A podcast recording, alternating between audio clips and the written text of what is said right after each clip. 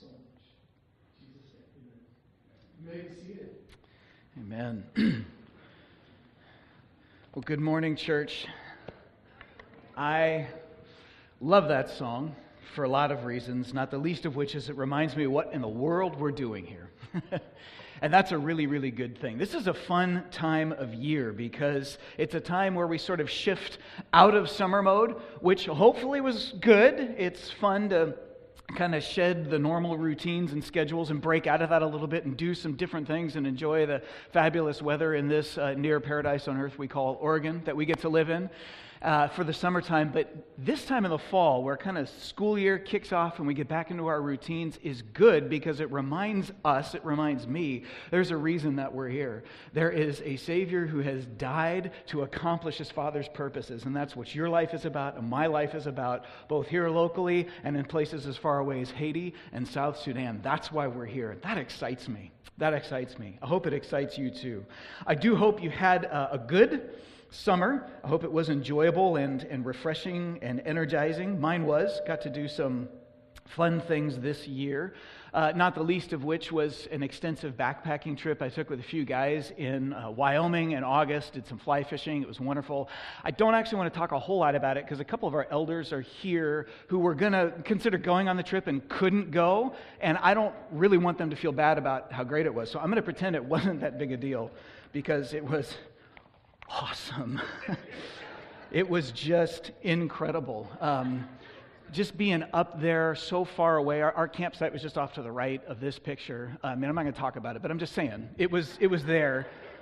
You're seeing this, um, you know, incredibly clear water, these gorgeous views, um, uh, sunrises, sunsets. Um, I mean, Brent, you didn't miss anything, really. I mean, it was just, but I'm just saying, like, you know, the fishing, we couldn't, we couldn't keep the dumb things off our rods. I mean, they were just jumping at our flies. Every time you throw them, the fishing was, it almost got annoying. I mean, the fishing was so good. Um, incredible views, great fellowship with brothers. But um, I don't want to talk about that because, you know, Brent and Roger might feel bad, and I wouldn't want them to do that. So um, it was an awesome trip, and I'm not going to tell you about it. That was my summer.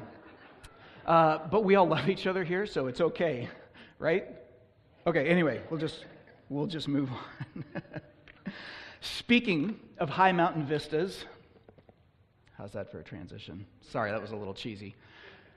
We are looking this uh, fall, as we kick off the fall, at, at who we are, getting up high and seeing who God has called us to be as a church and how it affects the way that we live and the way that we're going to live this uh, year as a church. We're actually going to begin with three Sundays beginning this morning on kind of our purpose and identity, starting in John 15 this morning, and see how that impacts who we are and how we live. The month of October uh, we're going to be celebrating the 500th anniversary of the Protestant Reformation, along with churches all over the world. And so, for five Sundays in October, we're going to be looking at the core uh, doctrines of our faith as defined in the Reformation who we are in September, what we believe in October, and how that shapes who we are and the celebration of an incredible event historically and in modern day. And last but not least, going through the book of Galatians together, which teaches so many of these doctrinal truths in November and leading up to Christmas. It's going to be a great fall of reminding us who we are. So I'm glad you're here with us and hope you'll stay along for the journey.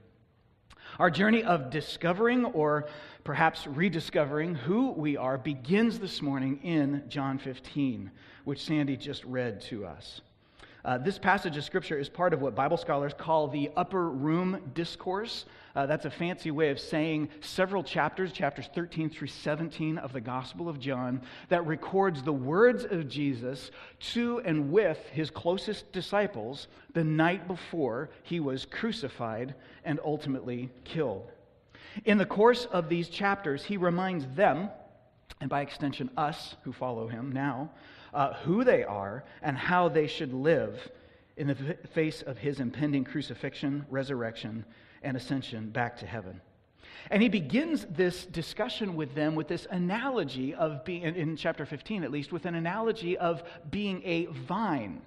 Now, we're not 100% sure exactly where Jesus was physically at this point. They had been in the upper room where they had had the Passover meal together, hence, this is called the upper room discourse. They may still be in that room, or they may have already started uh, their journey out toward the Garden of Gethsemane, where Jesus was ultimately arrested, and then that started the series of events that led to his crucifixion. And it's possible they were walking past a vineyard at the very moment that he seized upon this analogy to make a point when he said, I am the true vine. Now, that was not a new idea that Jesus just came up with on the spot. Uh, the analogy of God's people as a vineyard that a, a, landowner would plant so that he could harvest crops from it is an Old Testament image that crops up several times in the Old Testament. Pardon the pun there. And most of the time, interestingly, that this uh, imagery, this analogy is used where God's people are depicted as a vineyard. In the Old Testament, it's in a negative context. A great example of that is the Old Testament prophet Isaiah chapter 5. The first six or seven verses there of Isaiah 5. God calls the ancient Israelites a vineyard that he says he planted so that he would uh, see a harvest, that they, they would produce some fruit. We'll talk about what that fruit is in just a moment. But he says the problem is, he says to his people, you're not producing the fruit that I intended you to produce. Just as a landowner would go to all the trouble and the expense of uh, putting in the crops so that he could get a, a harvest, God says, I went to all the trouble to make you and to call you and to redeem you from your sin for a purpose. There's an outcome that I'm looking for, and I'm not getting it from you people. And so that's sort of the context of explaining to them why they're being judged. That's usually the Old Testament context. They're a vineyard that's supposed to produce fruit, they're not doing it, and so that's why their life is hard because God is judging them for failing to live up to their purpose. Well, Jesus picks up on this Old Testament idea where he says the disciples are now a vineyard and uh, the, he has provided everything for them so that they could produce fruit. But as is so often the case, the New Testament will pick up an Old Testament prophetic idea and put a new twist on it because now we're looking back at God's teachings in the Old Testament through the lens, as it were, of the ministry of Jesus Christ. And so the new twist in this case is that the vines in the vineyard aren't actually God's people, they are Jesus himself. He begins in verse 1 saying, I am the true vine. Not just the vineyard, but the true vine, the real one, the, the vine the way it was supposed to be. That's actually not the disciples now, that's Jesus. He is true Israel. He is, as we just sang, the true and better Adam. He is what Adam was originally supposed to be, but Adam sinned. He was what the Israelites were supposed to be, but they sinned. He is what you and I were supposed to be as God's people, but we sin. We have consistently failed to live up to that standard. And so Jesus says, I am the true vine. I have come to fulfill that purpose myself. And here's the point, just as we begin this. And, and what we're really doing here in these first few minutes is kind of setting the stage for this whole series, these next three Sundays, and then we'll spend the last part of our time together looking more specifically at the impacts of this for us today. Jesus says God had a purpose in making us and then redeeming us once we sinned and went astray from that purpose. And his purpose is that we would bring God glory. We'll get into that more in just a second. That, that's, that's the fruit, that's the outcome, that's the goal that God the Father had in mind from the very beginning when He made you and when He made me, and when He decided to redeem us after we had sinned. There's a purpose to my life. This means that God didn't make me for my benefit. He didn't make me so that I could be happy. God isn't there. His purpose in existing is not to arrange the circumstances of my life so that they're good for me. God doesn't orbit me, so to speak. It's actually just the opposite. I orbit him. That's what this analogy of a vineyard means. People plant a vineyard for a reason. They go to the trouble and expense because they want a crop. And God says, That's like me with my people. I went to the trouble and I went to the expense, great cost to Himself to redeem us, for a purpose. There's an outcome here, and the outcome is my glory. That is your purpose, and that is my purpose. He expects His vines to produce fruit. And what this means before we go any further is simply this for a biblically informed Christian, there is never any question whatsoever as to what the purpose of my life is. That is not a confusing thing for a Christian to answer. What should I do? Why am I here? What is my life all about? The Bible couldn't be more clear. You are here to produce the fruit of glory for God. So, what's that look like? And how do we do that in light of the fact that we consistently sin? Well, fortunately, uh, despite the failure of his people to produce the fruit that God intends us to produce, he's not completely done with us. In fact, in verses 4 and 5, this is where it really gets interesting. Jesus is the means, he says, by which we produce the fruit that we can't produce on our own. Look at verses 4 and 5 again. He says, Abide in me, and I in you, just as the branch cannot bear fruit by itself unless it abides in the vine, neither can you unless you abide in me. And as if, as if it needed to be more clear, in verse 5, he says, I'm the vine, you're the branches. Whoever abides in me and I in him, it is he that bears much fruit. For apart from me, you can do nothing. Nothing. Now, in the context, that doesn't mean you can't eat, sleep, or breathe or whatever. People do all kinds of things all the time apart from Christ. In the context, it's very clear. You can do nothing with regard to your purpose. You can do nothing to fulfill the purpose for which God made you. You can do absolutely nothing, not the tiniest little bit of contribution to that end can you make apart from Christ. And you know, you don't even have to be a professional like gardener or, or, or grape grower to understand that if you're looking at a grapevine and you take one of the branches and rip it off, even if it's already got fruit on it, and you throw it down on the ground, within a couple of days, it's, it's a goner, right?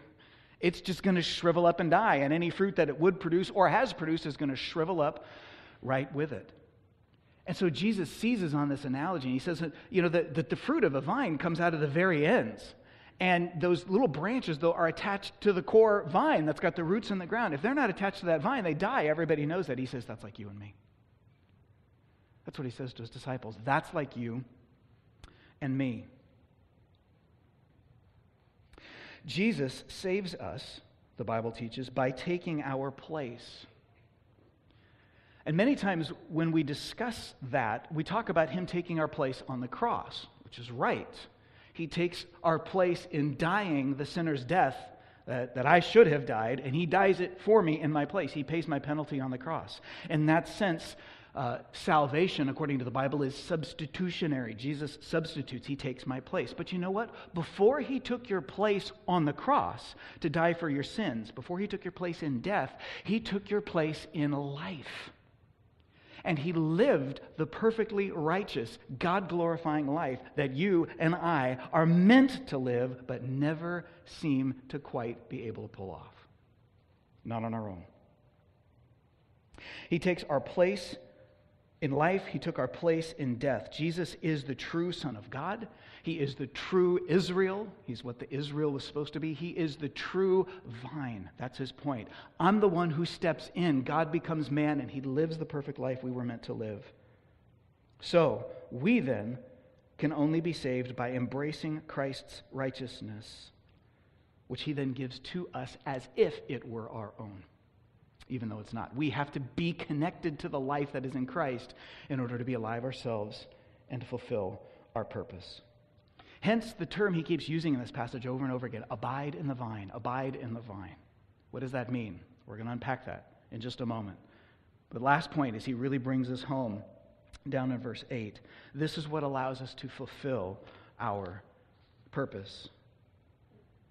He says, By this is my Father glorified, that you bear much fruit and so prove to be my disciples. That's where Jesus kind of brings this whole analogy of the vines and all this stuff into bearing fruit. It's where he brings it together and he brings it right down to the bottom line.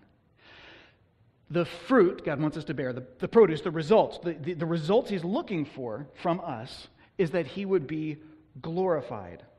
That simply means to display the excellence and the magnificence of God. When God is seen to be excellent and enjoyed as magnificent, at that moment he is being glorified. The display of God's glory is the purpose of your life. That's why you exist. It's the fruit he was after when he planted the vineyard. So, so how do I glorify God? I, I don't always display him, I don't always love him. God gets glory from my life, according to Jesus, when I bear fruit, which thus proves or demonstrates that I am his disciple, one who follows after him. So the bottom line I fulfill my life's purpose by being a fruitful disciple of Jesus. What am I here for? That's it. That's it. This is more foundational than who I marry, whether or not I have kids or grandkids, what job I work, what my spiritual gifts are, how I spend my money. All of those things are simply means to an end. The end, God says for the Christian, is utterly crystal clear. Your purpose is to glorify God. How do I do that? By being a fruitful disciple. And that's really what we're going to talk about for these next three Sundays, this morning and two more coming after that. We're going to work with that. We're going to unpack that phrase. What's a fruitful disciple? What's that mean? What does that look like in modern America? And how does it affect who we are as a church and what we do? Briefly, in a nutshell, what we're going these next three weeks is this morning we're going to unpack a little bit this idea of abiding in the vine. Fruitful disciples do at least three things according to Scripture they abide in the vine where we'll be this morning for the rest of our time together. They grow into maturity. We'll talk about what that looks like and how that happens next Sunday. And then, last but not least, they make other disciples so that the cycle continues and the process continues on. It's no accident that Jesus uses uh, an agricultural analogy uh, crops bearing fruit and then ultimately reproducing more crops because there's a cycle built into that that makes his point. Uh, Donnie mentioned earlier the uh, feeding program in South Sudan. Uh, this is a picture right off the SEA Partners website of one of the demonstration farms, I believe, and one of the young men who planted uh, maize, essentially corn, and you can see it all growing up behind him. Well, you get to a place like South Sudan where there's so much instability and so much poverty, which is ridiculous, by the way, because you could, you could throw seeds out in the grass and sneeze on them and they would grow. The place is incredibly fertile. But there's so much just physical and uh, unrest and, and, and war and so on that famine's crazy because people don't grow. And they, they just they get so short term in their thinking. If I have food today, I eat it. If I don't, I go hungry. Like that's it. I mean, and it's, it's very difficult to break that mentality and that cycle with people who are just literally trying to survive day in and day out. So, one of the challenges you do when you're trying to teach people in a context like this uh, to feed themselves is you not only teach them to take some seed and plant it and grow and tend the crops so that there will be uh, fruit, there would be crops, so that their families can eat. But ideally, you teach them to go a little bit beyond that, to grow more than they need, so that they can sell the surplus and earn money for other things like clothing and other basic necessities. But ultimately, the process isn't done there. Not even when there's a full field of crops that are harvested and my family has food and we even have some extra income coming in to handle other needs. But ideally, you try to teach them to think beyond today and this season, to take some of the produce and save it and not eat it and not sell it so that they can replant it for the next year. So that you don't just teach somebody to feed themselves for one week or one season, but that you teach them to create a sustainable source of food for themselves and their families. That's the process. And that's why God uses an agricultural analogy to describe what he's trying to do with us, his people. Jesus is not just interested in your life, he's not even just interested in one church like ours. He is after an entire sustained movement of people from every corner of the world and every ethnic background seeing and savoring his glory forever. That's the point. And that's why you and I exist. We're part of that chain. To stay connected to the vine, bear the fruit that he desires us to bear, and then some of that fruit gets reseeded as other people participate in that process too. That's where he's taken us. So, with that in mind, let's spend the rest of our time this morning kind of drilling down a little bit into that first phrase. Abide in the vine is the phrase Jesus keeps using over and over again through this passage. What I want to do for the rest of our time together is, is talk a little bit about what that means and what that looks like on a much more practical level. because it's not that mysterious. In fact, there's at least three things in this passage that um, guide us to recognizing what it means to abide in the vine. It means at least three things that are very clear from this passage. So we want to get into those. Now, just before we get into those three things of what abiding in the vine means, I need to point out one important thing that's going on here. There's, there's an assumption behind Jesus' words in this passage. Um, probably better to call it a presupposition. He's presupposing something. What he's presupposing is that the people who are hearing his words are already Christians. He's presupposing that they're already Christians. Because whatever it means to abide in the vine or stay connected to Jesus, those mean essentially the same thing. Whatever that means, and we'll talk about what that means in a moment, but whatever it means, it presupposes you already are connected to Jesus. And in the context of John 15, that made total sense because these words were originally directed at his disciples.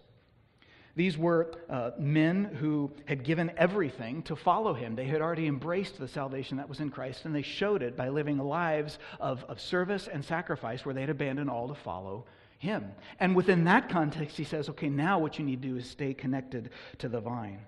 But it's important to point out that this is a presupposition because it's very easy in a country like ours where there are lots of churches and there's still a lot of Christianity kind of stuff out there in the culture it's very easy for modern Americans to simply assume I'm a Christian. I'm a Christian because, because I believe in God. I'm a Christian because I attend that Baptist church and they all sound like Christians. And that's where I go, so I must be a Christian too, right? And I, and I, go there because I want to. I mean, nobody's making me go. I want to hear this stuff. I want to be part of it, so I must be a Christian. I identify myself as a Christian, therefore I am one. And that's a dangerous assumption. And it's dangerous at the very least, if for no other reason, because it presupposes that I am the one who defines what it means to be a Christian for myself. It presupposes that my religious beliefs are a matter of my own personal taste. And I'm the one who, who, I'm the only one who really has the authority to determine whether or not I'm a Christian. Somebody asks me that question, and I say yes or no. Nobody else can say that for me. I'm a Christian or I'm not, according to my assessment of my own beliefs. But that whole mindset, that whole idea, while very popular in our culture, is not coming from the Bible. The Bible actually paints a very different picture about how one becomes a Christian. It says Christ is the one who gets to decide what a Christian is and how you become one. Because after all, a Christian is a Christian, a Christ one. The, the, New Testament term for it often is disciple, uh, one who is a follower of Jesus. That means Jesus himself determines what it means to be a follower. And the Bible is very clear, it's totally unambiguous as to what constitutes becoming a Christian. Briefly, it says that to become a Christian means to repent of my sin. And by the way, that's sin as God defines it, not sin as I define it. He's explained in the Bible what sin is and what it isn't. And when I agree with him about sin, see it in my own life, and repent of it, I've taken my first step toward becoming a Christian. More than that, it means to embrace the substitutionary salvation of Jesus that we talked about just a minute ago, wherein he does everything for me. He lives the righteous life I should have lived, he dies the sinner's death I should have died, and he offers those both to me as a gift. I have nothing to do with it. And in utter devastated humility, I embrace that. That's part of becoming a Christian. And lastly, it means to become a disciple of Jesus. A disciple is an idea we're going to talk a lot more about the next couple of weeks. In a nutshell, right now, it means, it means a follower. It means a learner. It means someone who has put themselves on a totally different path in life where Jesus is leading and I'm following, and my life isn't about me anymore. I've adopted a new master. I no longer live for myself, I now live for him. To become a Christian means to repent of my sin, to embrace the substitutionary salvation of Jesus, and to become a disciple. That's the Bible. And it is very dangerous for us to assume that we're Christians if, in fact, we've never repented submitted, and become disciples.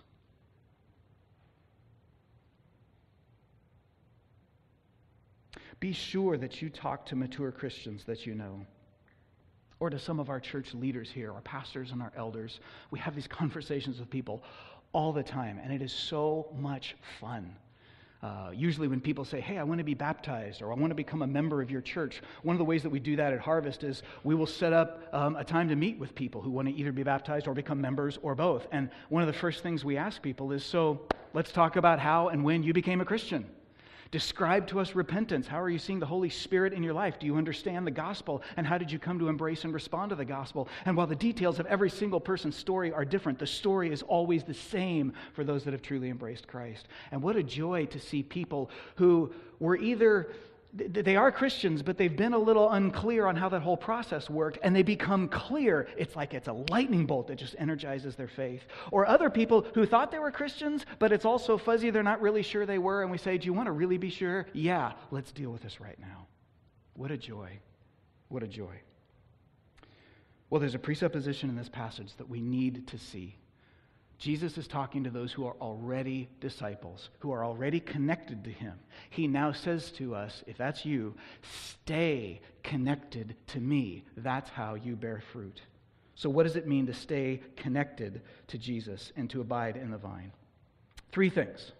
I'm going to tell you what they are real quick, and then we're going to walk through them. First, to abide in the vine means to depend on his spirit. We'll go back through this. Secondly, it means to follow all of his teachings. Follow all of his teachings. Lastly, it means to find my life's deepest joy in him, not in other things. To abide in the vine, according to what Jesus says in this passage, to stay connected to Jesus means to depend on him, not myself, to follow him, not myself, and to be satisfied in him, not myself. Okay? Let's look at each one of those in turn. First, to abide in the vine means to depend on his Spirit. Back to verses 4 and 5. We already saw this. And particularly, let me just call our attention to verse 5 again. I'm the vine, you are the branches. Whoever abides in me and I in him, this is the person that bears much fruit. It's pretty unambiguous. You want to be the Christian God wants you to be. There's only one way to do it stay connected to Jesus. Well, what, is it, what does that look like? Well, what it means is apart, uh, unless you abide in the vine, you can't, because apart from me, you can do nothing. Absolutely nothing. Jesus is saying that just like if you rip that branch off of a grapevine and throw it off the side, it's just going to shrivel up and die. It, it, has to be connected to the vine where all of the water and all the nutrients and all of the life comes from. In the same way, your spiritual life is going nowhere. It's going to shrivel up and die and produce nothing unless the life of Christ and His Spirit is flowing from Him and into me and out to the edges of my life and producing the fruit, producing the results.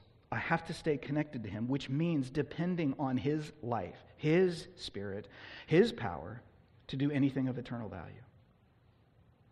On a very practical level, this means that what Tim Keller loves to call self salvation is out. There's just no room for it in a relationship with Jesus.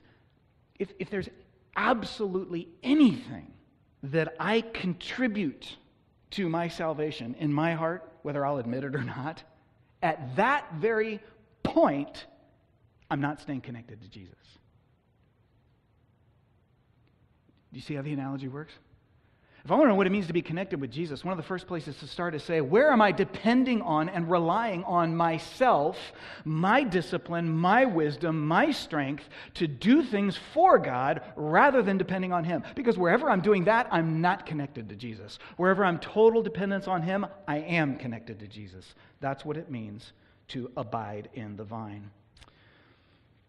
The Apostle Paul picks this theme up in Galatians chapter 3, verse 3, when he says, uh, by the way, to a church full of Christians, people who are already supposedly connected to the vine, he says the same thing Jesus said. He said, actually, begins by saying, Are you so foolish? Having begun in the Spirit, are you now being perfected by the flesh? What he means there is he's looking at a church full of Christian people who said, Okay, Jesus saved me initially by grace. That, that was all him. That was not me. I'm not good enough to be saved. I accept that. It was all Jesus. Great. Now, because I've accepted his total undeserved grace on my life, I'm now a Christian. Yay. Okay. Now that I'm a Christian, I'm going to go work real hard to be the righteous person I always should have been in the first place. I'm going to rely on my wisdom. I'm going to rely on my willpower to live the right kind of life. I'm going to rely on my love for God and the, the energy that I can muster up to read the Bible and to serve Him and to deny sin. I'm going to rely on my own discipline to beat sin in my life, all those kinds of things. I'm going to do this. And what he's doing here is he's pointing out the difference in mentality. He says, Do you see how crazy that is? Your whole Christian life started as a work of God. It's only going to continue and grow as a work of God. And the more you step in, he's telling the Galatians, and start to do things on your own, the more you're just getting in God's way. And as Jesus would put it here, every moment that I'm depending on myself rather than him, I'm not connected to the vine. How often do you feel yourself tempted and determined to clean up your life and do things for Jesus? A lot. For most of us. For me, anyway. God is glorified when we come to Him with open hands, acknowledge that we bring nothing to the table. I never did, and I still don't and then ultimately depend, ask for His Spirit to fill us and walk in the power of His Spirit. And this becomes really, really difficult when you do begin to grow in your relationship with Christ because the Holy Spirit does invade your life. He starts to mess with your world, He starts to change your priorities, He starts to clean things up. It's a pretty awesome experience, but it becomes dangerous. It becomes dangerous in that we start to realize, hey, I'm a lot more cleaned up than I used to be, and I start feeling good about where I was at, where I am at in relation to where I was before. I do have better habits. I do have better disciplines. I do live a more righteous life than I used to live. And we start to become comfortable with the fact that I'm a more righteous person than I should. Sometimes this is really clear in our thinking. Most of the time, it's very subtle. We don't even notice we're doing it ourselves. But remember, Jesus reserved his harshest words for his most religious, his most overtly religious hearers because they were the ones who were the most likely to say, I've got it all together because I know the right answers and I've got the discipline and the willpower to follow them, and my lifestyle proves it. And that makes them almost impervious to the message of grace. They don't think they need it. Every single Christian is in danger of the same thing.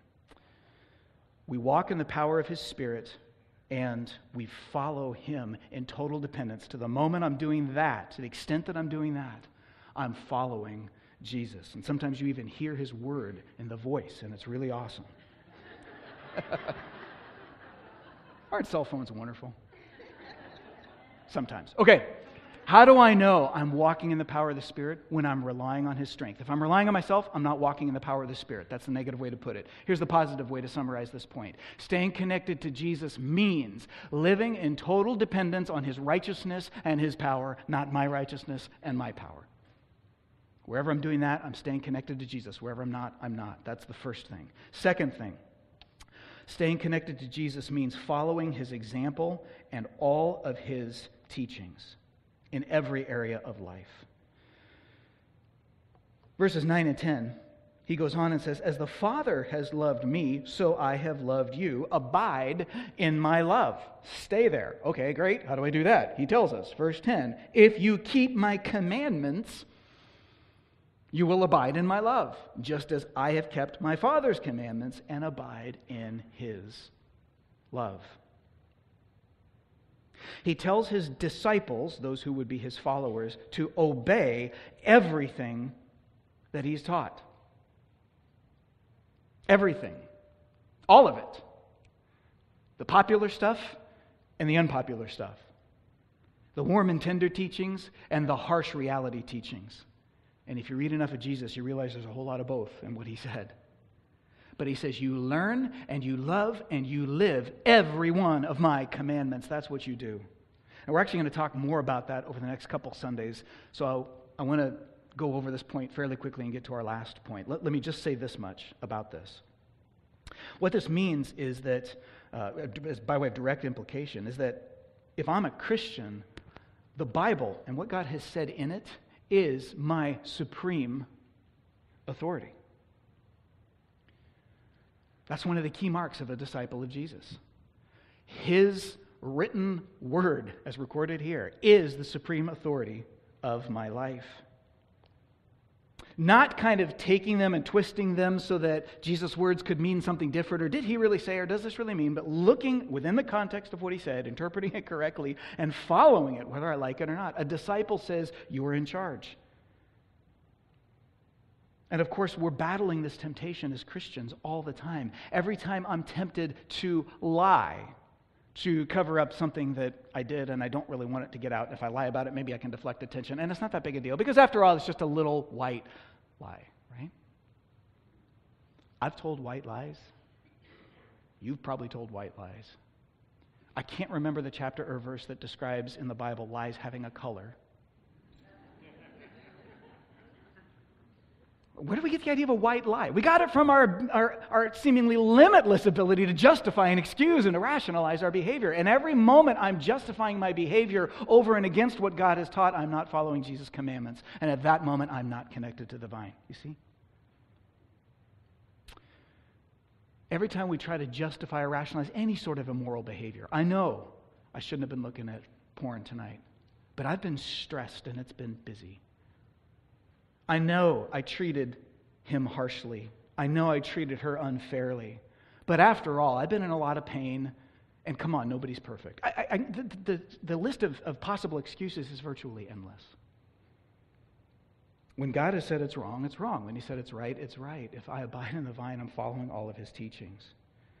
We battle this when we're tempted to divorce our spouse and we don't have any biblical grounds for doing so, but our culture says, get out of the marriage. You don't need that in your life. Move on.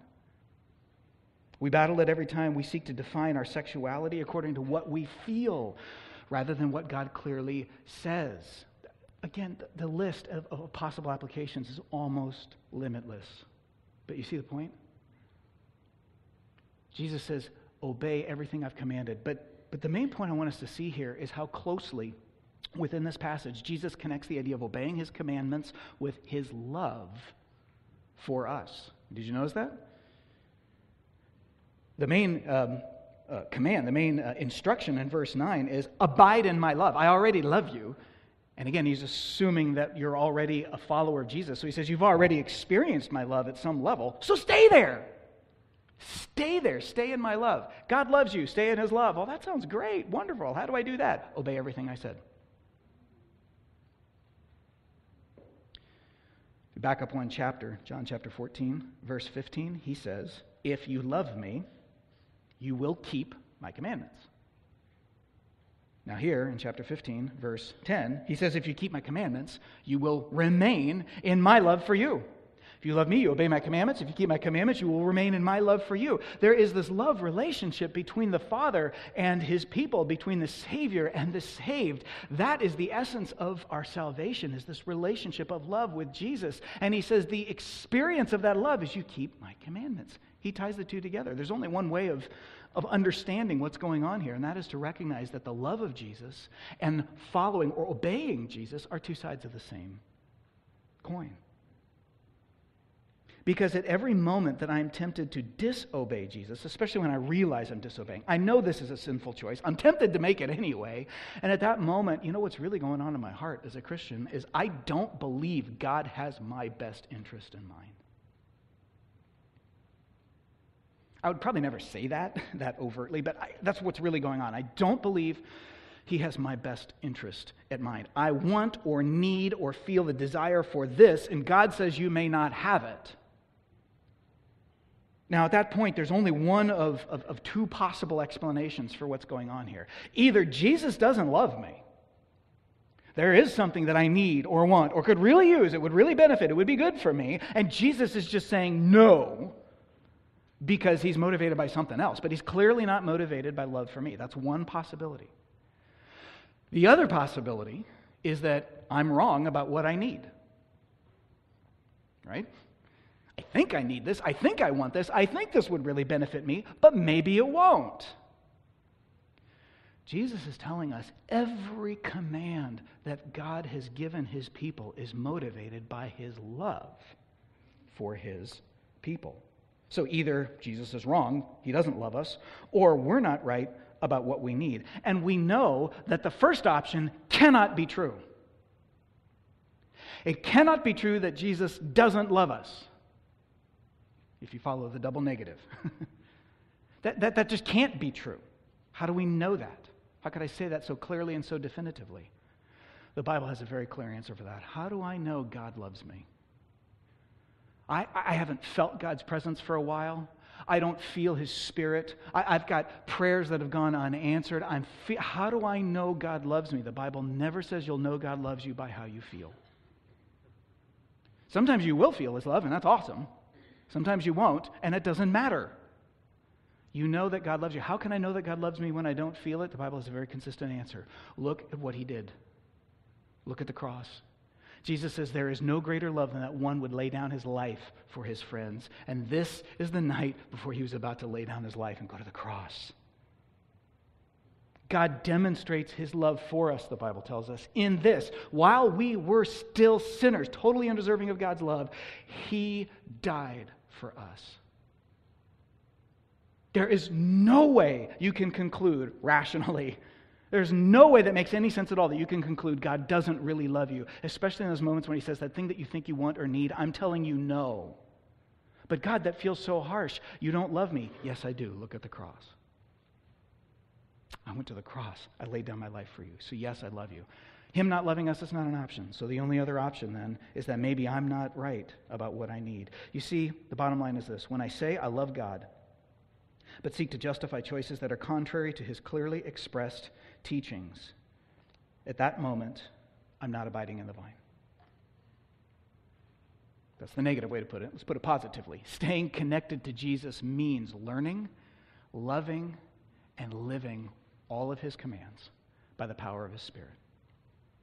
So, what does it mean to be connected to Jesus? First of all, to rely on his power rather than mine. Secondly, to obey all his commands by the power of his Spirit. Lastly, to find my greatest joy in him not in circumstances. Verse 11.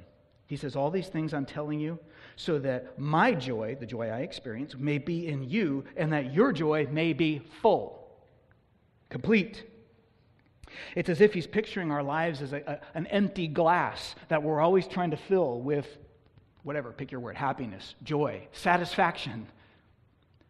And, and you're able to pour some things in there that feel pretty good for a minute, but they never really fill the glass completely full, you know? If I'm single, sometimes I think if I'll get married, then I'll be happy. If I'm married, sometimes I think if I was single, I would be happier. you know, poor people think if I just had more money, then I would finally be happy and more financial security. And rich people think if I just had more money, and I'd be happier, right? I mean, it's just on and on and on. You never get the thing quite full. And Jesus says there's one way to get the joy glass completely full to where it's, it's just done. There's no more joy you can add to it. And that's when you experience the joy that I have. That's what I'm trying to give you. That's what I'm trying to give you. Now think about this. This is this is insane. Remember the context here. Jesus is sitting here talking to his guys with a straight face about having joy that has totally unbounded no limits the very night before he was going to be arrested, whipped, beaten, tortured, humiliated, crucified, and suffocated to death. And he's talking about joy. Yes, that's exactly what he's saying. You see, pain and fear of loss are powerful diagnostic tools for a Christian because they show where our joy really is. The thing you love the most is the thing you fear to lose the most. So if you really want to know what you love the most, just look at your fear. Look at your fear. What do you fear to lose the most. When we fear the loss, uh, fear um, loss or the experience of loss, when that kind of fear takes away my joy, it shows me that whatever has been lost or might be lost is what my joy is based on. Jesus was about to lose his health. He was about to lose his comfort. He was about to lose his life itself. And by the way, make no mistake, he knew it. He knew it this was just minutes, or, or maybe at the most an hour or so before he was in the Garden of Gethsemane, sweating blood as he's pouring out in anxiety and stress the prayer to his Father if there's any other way, let me not have to go through with this. This was no Zen moment for Jesus, okay? And, and I'm only half kidding when I say that. I'm actually serious. This, this is a very different, the, the, the, Christian idea of joy is night and day different than the Eastern idea of joy that you find in religions like Buddhism and other, where it's this idea of just, I'm so disconnected, I'm so balanced, nothing is affecting me. And then I'm in that perfect state of nirvana. That is not at all what's happening here. When Jesus talks about joy, he is incredibly conscious of the painful circumstances of his life. He's got so much anxiety, he can hardly contain himself at the fear of what he's about to go through. And yet, it did not rob his joy. Even his own suffering and death did not rob him of his joy. There's only one way to explain that. There's only one way to explain that. His joy didn't come from his health, his comfort, or even his life, all the things he was about to lose. And the Bible is explicit about this. Hebrews chapter 12, verse 2 tells us that it, Jesus uh, endured the ordeal of the cross for the joy that was set before him. He would rather be with the Father and having fulfilled his will and suffer than not suffer and be without the Father. Because as much as he didn't want to suffer, and who would, his joy was not rooted in his comfort or his security. And he says, That's the joy I want you to have, the very joy that I experience. John Newton was the captain of a British slave ship in the 18th century. He made an entire career, at least for several years of his life, out of perpetrating colossal amounts of atrocity on thousands of innocent human beings, including deprivation, abuse, torture, murder, not to mention profiting from the deliverance into slavery of the people who survived the slave ship crossings. After years of this wickedness, Jesus got a hold of Newton's heart and radically changed his life and his destiny. He repented of his sins. To make a very short version of a very long story, he lived out the rest of his days. He ultimately ended up serving God as an Anglican priest. He became a preacher. and he ultimately contributed to the eventual end of the British slave trade. He also penned probably the best known hymn of all time, Amazing Grace, in which he wrote, among other things, I once was blind, but now I see. You know, the interesting thing is he lost his sight in his old age. He went blind. So, humanly speaking, he got that exactly wrong. He once could see, and then he was blind. But he says, no, you've got to understand something more important. I once was blind because that's what I lived for, and now I see. Here's the bottom line John Newton would rather be blind with Jesus than to see without him so he could lose his sight and still retain his joy. When I'm fearful, when anxiety is robbing me of my joy, I'm not abiding in Christ. Because I fear the loss most of what I treasure most. And I cannot lose Christ. So if that's where my hope and my joy comes from, I will never lose it, even though I can go through pain and anxiety. And when I go through difficult circumstances, like Jesus did, and still retain my joy, even though I'm honest about the fact that this hurts and I don't like it, and I would love it if it would go away, but it has not rocked my joy, and that very moment is God glorified because I am displaying how worthy He is. You can lose everything, have Jesus, and it's still enough for you. Just look at me. I don't need to be married. I don't need to have grandkids. I don't need to be rich. I don't need to be healthy. I don't even need to be alive to be happy. I could lose it all, and I've still got everything. So, to put it in the positive sense, I am abiding in the vine. Staying connected to Jesus means finding my ultimate joy in Him. Let's pull this all back together. Fruitful disciples abide in the vine. What does that mean? It means three things, at least. It means to depend on His Spirit rather than myself, it means to obey all His commands rather than deciding for myself, and it ultimately means finding my joy in Him rather than in my circumstances. At every moment, to whatever degree I'm doing those things, I'm staying connected to Jesus. To whatever degree I'm not, I'm not. And so Jesus has told us what staying connected to Him means. And, church, that is our calling. This year, we start by asking one another and ourselves, How am I staying connected to Jesus? How can I be more connected to Jesus? That my joy may be complete in Him, He might be glorified in me because of the fruit that is borne in my life. We'll talk more about that in the coming couple of Sundays. Right now, speaking of vines, we have an opportunity to celebrate communion together. Twice a month here at Harvest, it's our custom to come to the Lord's table, as He told us to do, and partake of the bread and partake of the cup in memory of His sacrifice. And what I want us to do as the ushers head back and prepare uh, the communion elements, and the worship team, why don't you guys go ahead and come on up here? They're going to lead us into our time of communion. Let's approach communion specifically this morning as a church as the corporate declaration together that Christ alone is enough. We're going to have a moment of, of time to just kind of uh, ponder and think. The ushers are going to come down here in just a moment and distribute, as you stay in your seats, they'll distribute the bread. Go ahead and take one of the pieces, hold on to it until everybody has received. And we're going to give you some, some time to just reflect. There'll be music playing quietly in the background. I encourage you to use that time to think and to pray and just to come to your Savior, acknowledging, Lord Jesus, there are so many places I don't abide in you. I want to be done with that. I want to repent of that and help me to live for you wherever God has spoken to you this morning. And then as we participate in communion, let's do it together as a declaration that He is enough. Let me just say one other thing about the Lord's table. This is for disciples of Jesus. If you are a Christian, you've repented of your sins and embraced the salvation that is in Jesus Christ, then you come to the table. You eat communion with us. If you've not made that decision or if you're not really sure, I encourage you to just let the communion elements pass by without taking them. That is totally fine. We want you to feel totally comfortable with that because we are. But as a church family, we are going to partake this together because when you take this, the Bible says you are proclaiming the Lord's death until he returns. In other words, to participate in communion is to say, I'm a Christian and I've banked everything on Jesus. So I'd like to ask the ushers to come forward now. They're going to distribute the, ble- uh, the bread. Go ahead and hold on to that until everybody's received, and then we'll take it together in just a moment.